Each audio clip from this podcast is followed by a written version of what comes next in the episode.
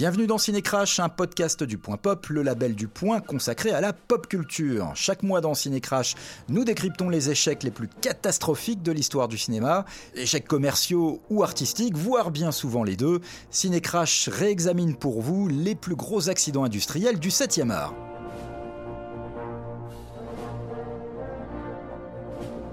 On vous parle ce mois-ci d'une des pires humiliations professionnelles de Steven Spielberg, une énorme casserole qu'il a longtemps essayé d'oublier. J'ai nommé mille neuf cent quarante et un, son quatrième film au cinéma, réalisé en mille neuf cent soixante-dix-neuf après Sugarland Express, Les Dents de la Mer et Rencontre du troisième type.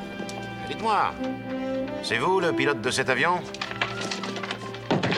Oui, mon général.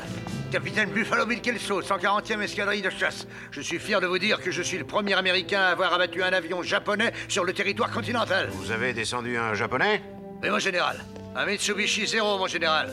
Ça nous fait récupérer un peu de la ferraille qu'on leur a vendue. En trois rafales, j'ai renvoyé ce macaque à sa préhistoire. Mon général, un avion a été abattu dans la fosse préhistorique de Bréa. Ah, c'est le bridé, c'est sûrement le bridé ! Ça, c'est l'aviateur le plus bas de plafond que je connaisse. Combien de maniaques comme lui sont en train d'opérer ? Une comédie située en pleine Seconde Guerre mondiale avec un casting monumental, des explosions, des cris, des bagarres, des sous-marins fous, des pilotes d'avions tarés, un Los Angeles hystérique, un peu comme moi, et puis bon bah au final tout ça, ça n'a fait rire personne aux États-Unis et tonton Steven a remballé tous ses jouets avant de faire une bonne petite dépression.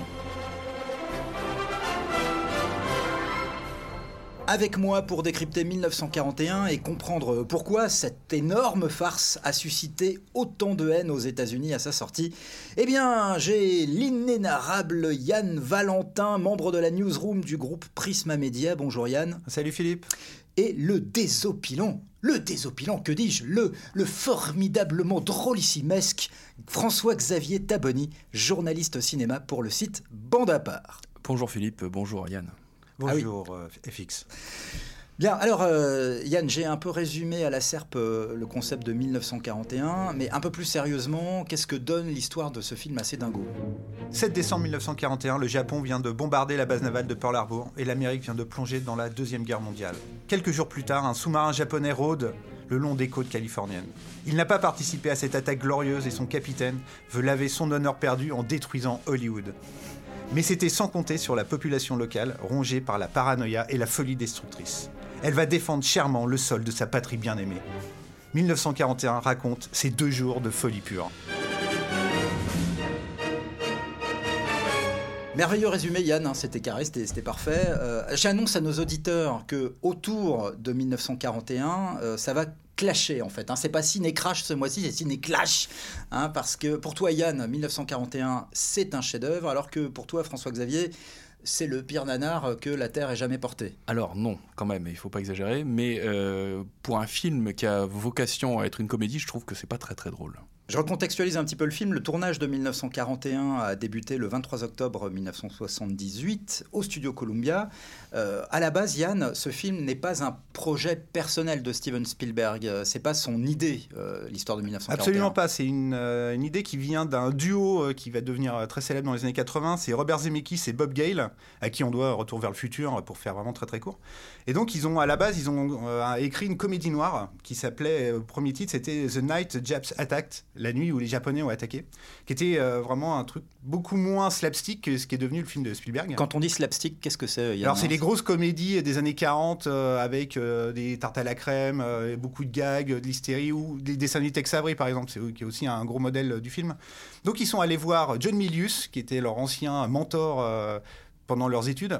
John, John Milius... John Milius, le réalisateur de L'Aube Rouge et de Conan le Barbare. Donc, euh, qui un était... homme délicat. Oui, un homme délicat. Et il n'avait pas encore réalisé ces films-là à ce moment-là, parce que là, on est à peu près en mille neuf cent soixante-quinze, ouais. En gros... Euh, oui, il avait fait deux films, il avait fait Dillinger et... Et Le Lion et le Vent, voilà, je crois. Le Lion et le Vent. Voilà. Ouais, enfin bon, c'est quand même déjà... John Milius était déjà, à l'époque, un mec un peu barré dans le monde du nouvel ah, Hollywood.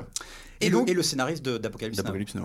Il, donc ça l'intéresse, mais il n'a il a pas été choisi pour faire le film. Et donc, il, il, a été, il est devenu producteur exécutif du film.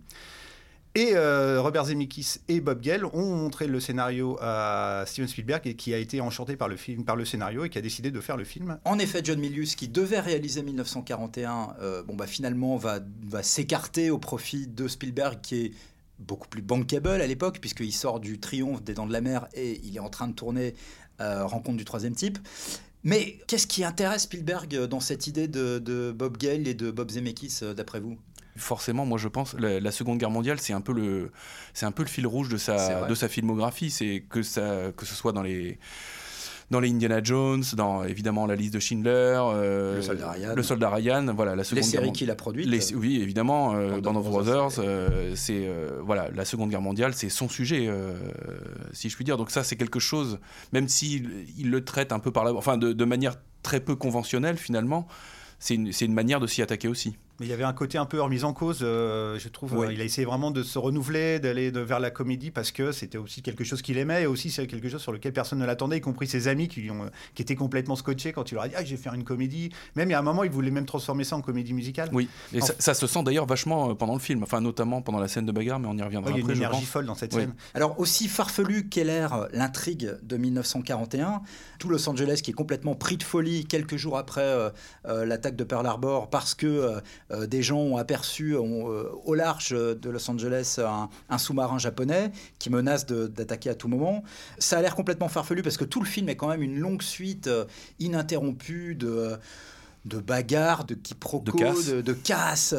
Euh, donc c'est, c'est vraiment une, une sorte de folie, d'hysté, d'hystérie collective qui s'empare de, de Los Angeles et d'Hollywood dans un contexte de paranoïa. Mais tout ça est à la base quand même fondé sur une poignée de, de choses qui sont vraiment arrivées euh, pendant la guerre. Il y a vraiment eu le vingt-trois février dix-neuf cent quarante-deux, donc c'était pas en décembre quarante et un, mais c'était en, euh, en février dix-neuf cent quarante-deux, euh, un sous-marin japonais qui a bel et bien euh, bombardé au canon des installations pétrolifère du côté de Santa Barbara.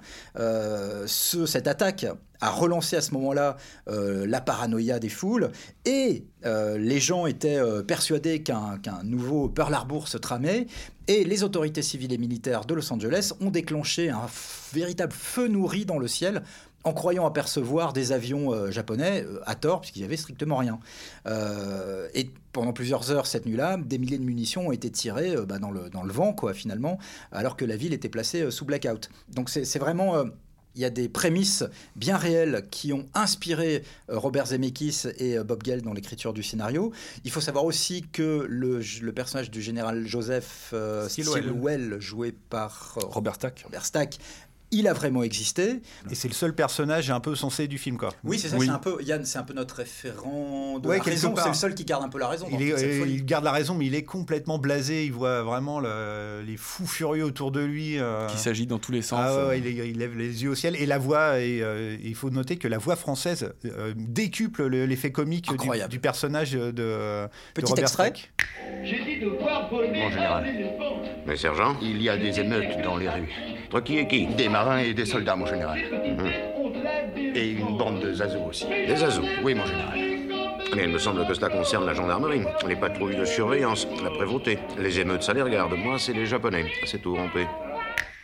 Et en effet, c'est la même voix, je crois que c'est Jacques Deschamps, le comédien, et c'était la même voix française que, qui avait, c'était, c'était le même comédien qui avait doublé Stack dans Les Incorruptibles, dans le rôle d'Eliot Ness. Euh, François-Xavier, dix-neuf cent quarante et un, c'est aussi pour Spielberg l'occasion de surfer un peu sur le succès d'une émission qu'on connaît bien aujourd'hui, mais qui à l'époque était déjà célèbre, qui est l'émission satirique hebdomadaire, le Saturday Night Live aux États-Unis, avec ses deux comédiens euh, stars, Dan... John Belushi et Dan Aykroyd. Et Dan Aykroyd, oui, c'était une, une véritable institution aux États-Unis. Euh... Quel, quel personnage y jouent les deux euh, dans le film, euh, d'ailleurs, euh, dans dix-neuf cent quarante et un ? Eh bien, un aviateur et un conducteur de tank, si ouais. je ne dis pas de bêtises. Par contre, c'est je ne me souviens plus de leur nom. C'est Buffalo Bill Kelsow pour ah oui. euh, l'énorme ouais, John Belushi, totalement incontrôlable sur le film, à l'image de son personnage de Loup de Tex Avery. Euh... Et euh, Dan Aykroyd joue le rôle en effet d'un, d'un pilote de tank. Ouais, euh, d'un bah, chef de char. Euh... C'est ça. Un et peu euh... aussi le seul mec un peu sensé, mais qui perd la raison très très Au vite. Au début, ouais, qui se prend un coup de canon sur la tronche et qui après part complètement en vrille, c'est extrêmement drôle. La caractérisation du personnage de John Belushi comme un personnage de Tex Avery, de, tout dans, dans son costume, dans sa façon de, de le cadrer, dans sa façon de bouger, c'est, euh, voilà, c'est, du, c'est du pur cinéma en fait. Il a, il a pas besoin de dire grand chose pour être, euh, pour être efficace. Ouais, la scène, la scène où il apparaît, c'est la troisième scène du film, c'est euh, où il va reprendre, il va, il va faire le plein dans une station-service qui est la station-service de duel. Parce qu'il y a aussi un des grands trucs du film, c'est que c'est un film ultra méta sur la propre cinéphilie, cinématographie de Spielberg. Mais là aussi, il a chopé un peu le ah ouais, melon. C'est là, où, c'est là où on voit que c'est le melon ça de lui Spielberg. A été reproché. Et donc, en deux minutes, deux minutes, moins de deux minutes chrono, t'as personnalisation du personnage de John Belushi, Captain Buffalo Bill Kelsow, qui poursuit des fantômes, euh, des avions fantômes japonais en suivant un feuilleton radiophonique. Il arrive, il détruit la station-service, il se barre en courant et tout, en défonçant tout derrière lui. Deux minutes chrono, et t'es là complètement scotché. Moi, cette scène me fait hurler de rire. Je ne comprends pas, je ne te comprends pas. Euh, tu ne ris pas de face au, au pitreries de John Belushi, de, de l'ouragan John Belushi dans je, dix-neuf cent quarante et un. Non, je ne ris pas beaucoup. Par contre, ce que je trouve qui fonctionne très bien, c'est qu'on a vraiment deux générations d'acteurs. T'as les vétérans style Warren Oates ou euh, Robert Stack, euh, ou bon, Ned Beatty, c'était pas un vétéran, mais il avait déjà un peu de bouteille. Toshiro Christopher, Christopher Lee. Lee. C'est un film assez altmanien dans, dans le sens où c'est vraiment un film choral, où euh, c'est plus une série de situations qui s'enchaîne plutôt qu'une, qu'une, qu'une narration classique avec un personnage menant l'histoire. Mais voilà, il y a, y a une vraie harmonie, en tout cas, de, de jeu des comédiens et de, de direction d'acteurs de, de la part de Spielberg qui fonctionne très très bien, je trouve. Mais c'est un film à sketch, en fait. En fait, tu, tu vois, quand tu regardes un peu le film, tu fais, t'analyses, c'est vraiment un, un mélange de plein de styles de comédie différentes. T'as le cartoon avec John Belushi, t'as la comédie grivoise avec Tim Matheson mmh. et Nancy Allen, où il veut essayer de se la faire dans un avion. Euh, t'as le teen movie avec euh, Bobby DiCicco, Treat Williams et Diane Cale, euh, le... Et t'as aussi le, bah justement le nawak total avec les deux crétins et la comédie militaire de base débile avec euh, bah les mecs qui se foutent sur la gueule et tout. Euh. Le nawak total avec les deux crétins, tu vois. Bah c'est les, les, les, sur la grande roue avec euh, le, la petite marionnette et tout. Mais et... même ça, ça m'a fait rire en fait. Ah oui, je trouve que ça a absolument euh... rien à voir. C'est un des gros, des, un gros problèmes du film pour moi. Mais globalement, ce film, ça n'est qu'une, c'est, c'est une gigantesque parade d'acteurs connus euh, ou moins connus à l'époque qui démarrent, jusque dans des, des, des, des quatrième, cinquième rôles. Euh, Spielberg a fait jouer un peu tous ses amis, toutes ses connaissances de l'époque à Hollywood, et on retrouve aussi bien, si on, re, si on regarde un peu au microscope euh, l'action dans dix-neuf cent quarante et un, on reconnaît à un moment James Caan euh, dans la bagarre qui se déroule dans le club de danse, euh, y a même, y a, on, on reconnaît Mickey Rourke ouais, au début du film, quasiment, ouais. Voilà. C'est le truc le plus ouf, moi, Mickey Rourke, moi, le, ce film je l'ai vu une bonne vingtaine de fois, il a fallu attendre la quinzième fois, la voir au cinéma pour me dire, mais tout d'un coup, mais Mais, mais c'est Mickey Rourke, c'est son premier rôle, son premier rôle au cinéma euh, officiel, parce qu'il avait été coupé dans euh, La Porte du Paradis de Cimino. Et il a deux lignes de dialogue, et tu le vois tout le temps, c'est le conducteur du char de, d'Anna Croyd. Et Spielberg, en fait, il, il a fait venir aussi plein de, de, de, de gens qu'il aimait, qu'il connaissait bien. John Milius même a une micro-scène qui va être coupée au montage. John Landis aussi. John Landis, enfin, c'est une véritable auberge espagnole, ce film pour Spielberg, quoi. Et d'ailleurs, John Landis rendra l'appareil à Spielberg dans euh, les Blues Brothers avec Dan Aykroyd et euh, Jim Belushi. Spielberg viendra jouer un petit rôle, ce qu'il a fait finalement assez peu au cinéma, mais... Euh qu'il a fait pour son, son camarade Landis, et euh, ça fait partie des, des, des ressemblances un peu qu'il y a, qu'il y a entre, les, entre les deux films. Oui, c'est vrai que dix-neuf cent quarante et un est un peu annonciateur, une sorte de, de grand frère de, des Blues Brothers. Des Blues Brothers, bah, le côté euh, grande farce burlesque, euh, destruction totale, euh, la poursuite des, des Blues Brothers avec les, les, l'accumulation de tôles froissées. Euh, ouais. On est obligé de penser à la grande roue qui dévaste la ville. Enfin, c'est, il y a, y a plein de choses qui se répondent entre les deux films. Et puis le, la musique aussi, quelque part. La musique, et puis la, la là aussi, la façon de caractériser les personnages en quelques plans, un costume, on, euh, voilà, ils sont campés, ils n'ont pas besoin de, de cinquante mille lignes de dialogue pour exister. Moi, ça m'a fait aussi penser à Gremlins, quelque part, qui est aussi une production... Là, l'autre chose. Il y a une production Spielberg, c'est dans le, le côté euh, film de Noël, parce que comme le film se passe euh, le treize et le quatorze décembre dix-neuf cent quarante et un, il y a des décorations de Noël partout, donc c'est quelque part aussi un film de Noël complètement perverti. Et donc, comme dans Gremlins, t'as la ville paisible qui est complètement ravagée par une horde de fous hystériques, et là, les fous hystériques, c'est les militaires qui se foutent sur la gueule dans la scène du bal complètement dingo, qui est vraiment une leçon de mise en scène et de fluidité et d'humour. Enfin, c'est une espèce de catharsis, de destruction qui est assez dingo. Et moi, je trouve qu'il y a des prémices de Gremlins un peu là-dedans, dans le côté un peu sale gosse. Il y a, il y a beaucoup de choses dont on pourrait parler sur un plan technique, hein, sur ce film. Le fait que euh, Spielberg ait fait venir de France spécialement euh, la fameuse Louma. Louma. Euh, je ne sais plus si c'est sa première utilisation officielle, hein, je ne suis pas sûr. Mais... Aux États-Unis, a priori, si. Oui, euh, voilà. Hein. Euh, pour, pour des plans de grue. Donc la Louma, c'est cette fameuse caméra euh, euh, montée sur une grue euh, et euh, pilotée euh, par ordinateur, je crois, euh, qui, qui permet de faire des plans complètement incroyables. Puis c'était, euh, c'était la caméra favorite des clippers dans les années quatre-vingts aussi. Euh. Absolument. C'est une caméra emblématique des années quatre-vingts, la Louma, et euh, elle fait faire des prodiges à Spielberg dans dix-neuf cent quarante et un. Il y a vraiment des plans euh, euh, spectaculaires et euh, extrêmement virtuels. virtuose des plans aériens grâce à cette caméra. Et alors qu'à la base, c'était pour le, la seconde équipe et pour les, les maquettes. Hein. C'est Spielberg qui, est, qui a adoré la caméra et qui a commencé à l'utiliser avec la première équipe. Mais à la base, c'était vraiment pas fait pour. Mais on parle souvent de Spielberg et ses jouets, et je pense que là, il y a eu un, il a eu un terrain de jeu gigantesque. Il faut pas non plus oublier que quand il a tourné Les Dents de la Mer, il tournait avec un requin qui ne fonctionnait jamais. C'est quand même un cinéaste qui a, été, qui a, eu, qui a eu des problèmes de tournage euh, auparavant et qui là, du, a dû s'éclater totalement euh, avec ses maquettes, avec, euh, avec donc ses plans à la Louma, avec ses, ses scènes de foule, ses... Euh Je pense qu'avant tout, et ça, ça se sent dans le film, c'est qu'il a, il a pris un plaisir à le tourner, ce film. Alors, il a pris un, un énorme plaisir à le tourner. C'est vrai qu'après, la chute va être dure pour lui. On l'a dit tout à l'heure, le tournage de dix-neuf cent quarante et un a carrément échappé à Steven Spielberg, hein, qui s'est laissé complètement débordé par sa mégalomanie. Il va tourner plus de trois cents kilomètres de pellicule en, euh, Yann, tu l'as dit, deux cent quarante-sept jours. John Belushi euh, a causé quand même pas mal de problèmes à Spielberg, parce que John Belushi, c'était quand même un comédien qui était... pas mal accro à toutes sortes de drogues, et notamment la coke qui, qui, qui, qui partait en flèche à hein, Hollywood à l'époque. Euh, et il euh, y, y a de nombreux récits euh, qui parlent d'un Belushi qui arrivait souvent en retard sur le plateau. C'est un film dix-neuf cent quarante et un qui est, dans sa production, qui s'est déroulé à la fois dans un climat très festif, euh, très, euh, où tout le monde s'est beaucoup amusé, Spielberg le premier, mais aussi qui, euh, peu à peu, a, enfin, vraiment a, lui a échappé et a été aussi source de tensions. Pendant le montage du film, Spielberg confie à des proches, euh, va confier à des proches ses doutes, euh, et il dit notamment, euh, ça on le lit dans le livre de Joseph McBride, Steven Spielberg Biography, Spielberg dit à un moment qu'il sait, il est conscient au moment où il monte dix-neuf cent quarante et un, qu'il va lui être impossible de, je cite, réparer les désastres conceptuels de dix-neuf cent quarante et un, et il qualifie ces désastres conceptuels d'horreur totale. Alors, il n'est pas il, content. Enfin, il, oui, il, non, mais il sent qu'il va au casse-pipe avec ce film, quoi, euh, en post-production.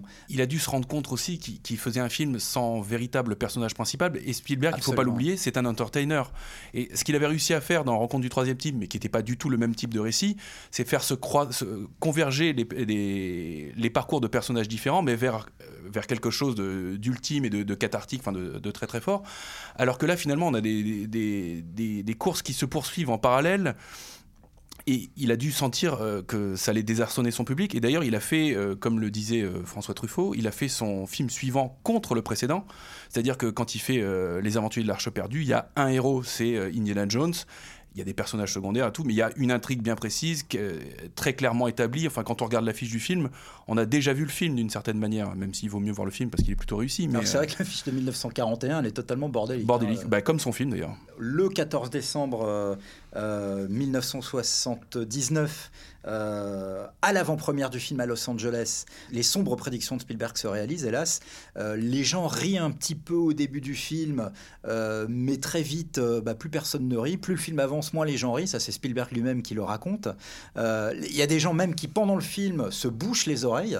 Tellement il y a des cris, tellement il y a du bruit, des explosions. Et c'est ils, vrai que... ils n'avaient pas encore fini de film de Michael Bay à l'époque, je pense, c'est pour ça. Oui, c'est, ces gens sont morts, hein, d'ailleurs, depuis. À la fin de la projection, d'ailleurs, j'aime beaucoup cette anecdote qui me fait beaucoup rire pendant que je préparais cette émission.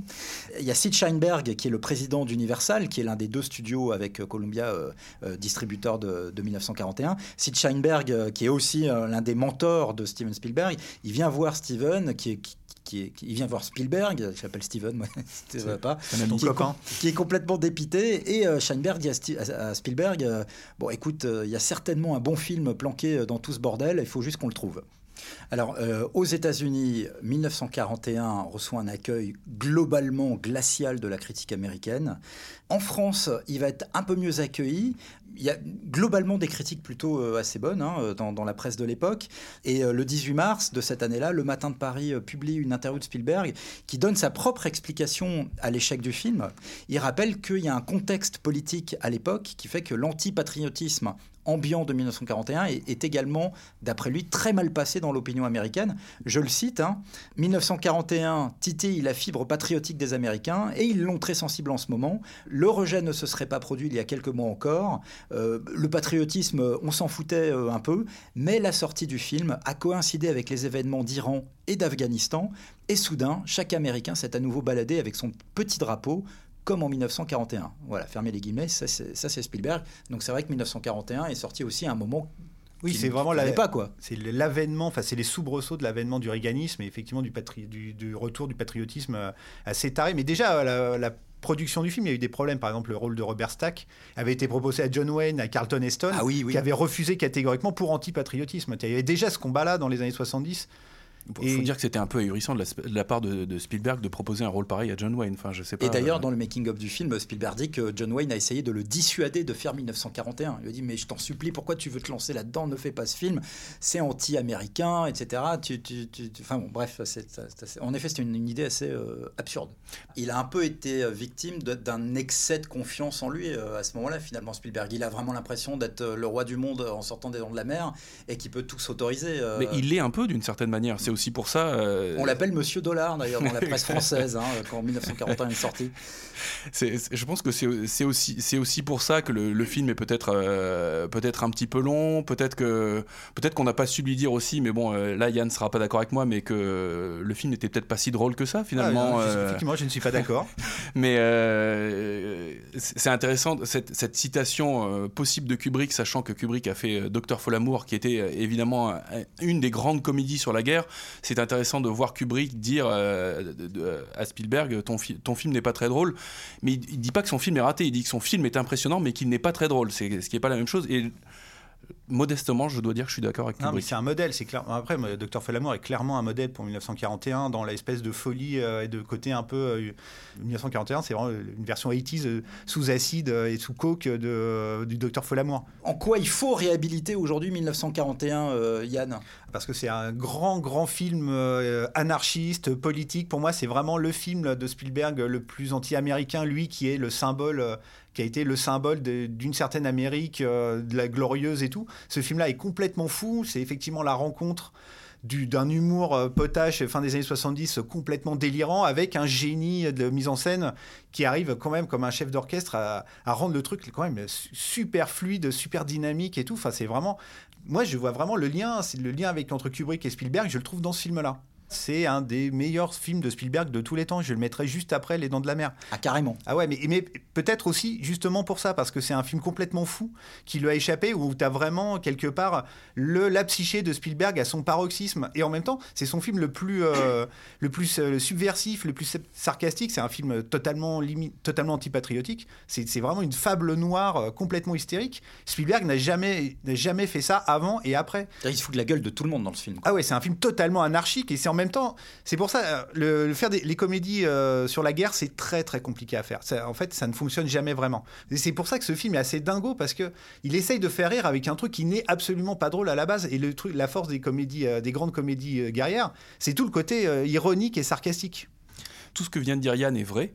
C'est un grand film de mise en scène, c'est un, un grand film satirique, mais il lui manque, il lui manque des personnages. Enfin, il lui manque des personnages pour toucher le, pour toucher le public. Je pense que ça ne deviendra pas un grand succès euh, dans les années à venir. Enfin, c'est, c'est pas un film qui sera réhabilité par le, par le grand public, parce qu'il est, euh, il a un côté euh, très bel exercice de style, mais qui reste un peu, euh, un peu froid pour, le, pour les spectateurs, je pense. Mais ouais. Ce qui fait euh, vraiment le côté crash de ce film, c'est Spielberg lui-même. Pour moi, c'est vraiment ça. C'est le mec, il a renié complètement ce film. D'ailleurs, dans la promo des Aventuriers de l'Arche perdue, dix-neuf cent quarante et un n'existe plus dans ses anciens films, tu vois. Il a, c'est toujours, même dans les, les biographies qu'il y a sur lui, dix-neuf cent quarante et un, c'est vraiment à la marge. Mais c'est une vraie blessure pour lui, complètement. dix-neuf cent quarante et un. Et c'est pour ça, c'est lui-même, c'est en reniant son propre film qu'il a transformé son film en crash, en fait, parce que ça, le film n'a pas, ça a pas été un bide cataclysmique, oui, non plus. Toi. Pendant longtemps, le film s'est traîné euh, une réputation de, d'échec commercial, euh, vraiment, enfin d'un désastre commercial, alors que pas tant que ça. C'est surtout un désastre critique pour Spielberg. Ouais, et surtout, moi je maintiens, c'est Spielberg lui-même qui a dessiné, qui a désigné ce film en disant mais ça c'est mauvais, c'est le syndrome des euh,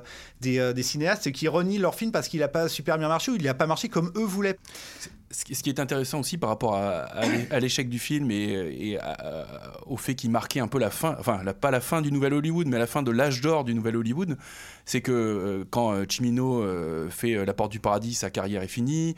Euh, Coppola a quand même beaucoup beaucoup de mal à se remettre euh, du fait que Apocalypse Now avait coûté très très cher et que bon, c'était un film qui était difficile à rentabiliser, mais de l'échec de Coup de cœur, enfin.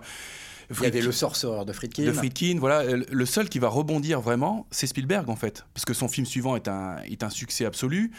Et il va en, en pérenniser l'herbe du popcorn movie et, et le fait que Hollywood va être totalement transformé, en fait. C'est-à-dire que de, de cet échec-là, Spielberg va redéfinir son cinéma, mais va redéfinir Hollywood en même temps. Ouais, c'est un peu triste en fait, parce qu'en fait. Oui, euh, on peut bien sûr évidemment euh, le, le regretter. Hein. Je, c'est, c'est quelque pas... part, tu pourrais même dire que c'est son dernier film adulte, parce que dix-neuf cent quarante et un, Duel, Sugarland Express, euh, et Rencontre du troisième type, c'est quand même, y a, c'est beaucoup plus adulte que tout le cinéma de Spielberg des années quatre-vingts, euh, des deux Indiana Jones. Oui, pas, pas, sont... pas son dernier film dans l'absolu adulte, parce qu'il a quand même fait euh, Soldat Ryan, le non, mais Schindler. Cette... On ah oui, de cette, la, période-là, cette oui. période-là. Pour moi, la, la grande carrière de Spielberg, d'auteur, de vrai génie du cinéma, s'arrête avec le Indiana Jones et le Temple maudit, en gros au moment où il divorce de d'Amy Irving, où il est dans, complètement dark et tout, ce qui fait que ça donne un film à la fois euh, léger et à la fois complètement tétanisant euh, de, d'horreur, parce qu'il joue aussi beaucoup avec les codes de l'horreur, Spielberg. Mmh.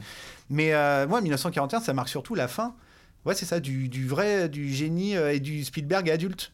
Il se réfugie dans un truc beaucoup plus enfantin, beaucoup plus simple, beaucoup plus grand public, et après ça marche très très bien, ça marche quelques films, et après hop, il, il, il décide de euh, rechercher une reconnaissance euh, officielle et critique, et qui pour moi euh, euh, signe carrément la fin du génie Spielbergien par intermittence, qu'on retrouve par intermittence évidemment. Et c'est pour ça qu'on voulait en parler dans Cinécrash, euh, parce que voilà, si nous nous ne le faisons pas, qui le fera, bon sang? Ah, euh, voilà. Donc voilà, bref, si vous n'avez pas vu dix-neuf cent quarante et un, essayez de le découvrir, il existe un, un, en Blu-ray et en D V D chez Universal.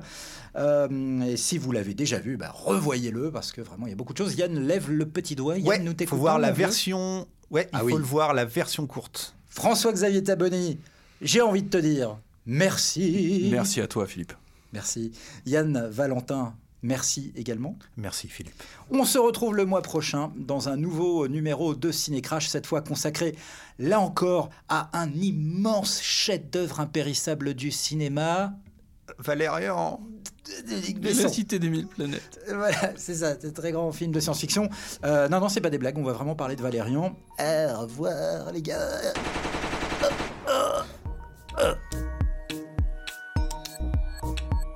Cinécrash est un podcast du Point Pop, le label du Point consacré à la pop culture. Un podcast imaginé et présenté par Philippe Gatch. Et c'est, oui, c'est moi. Dans chaque épisode, nous décryptons pour vous les échecs les plus catastrophiques de l'histoire du cinéma. Retrouvez tous les épisodes de Cinécrash et l'ensemble des podcasts du Point sur Apple Podcasts, Google Podcasts, Deezer, Spotify ou votre application de podcast préférée.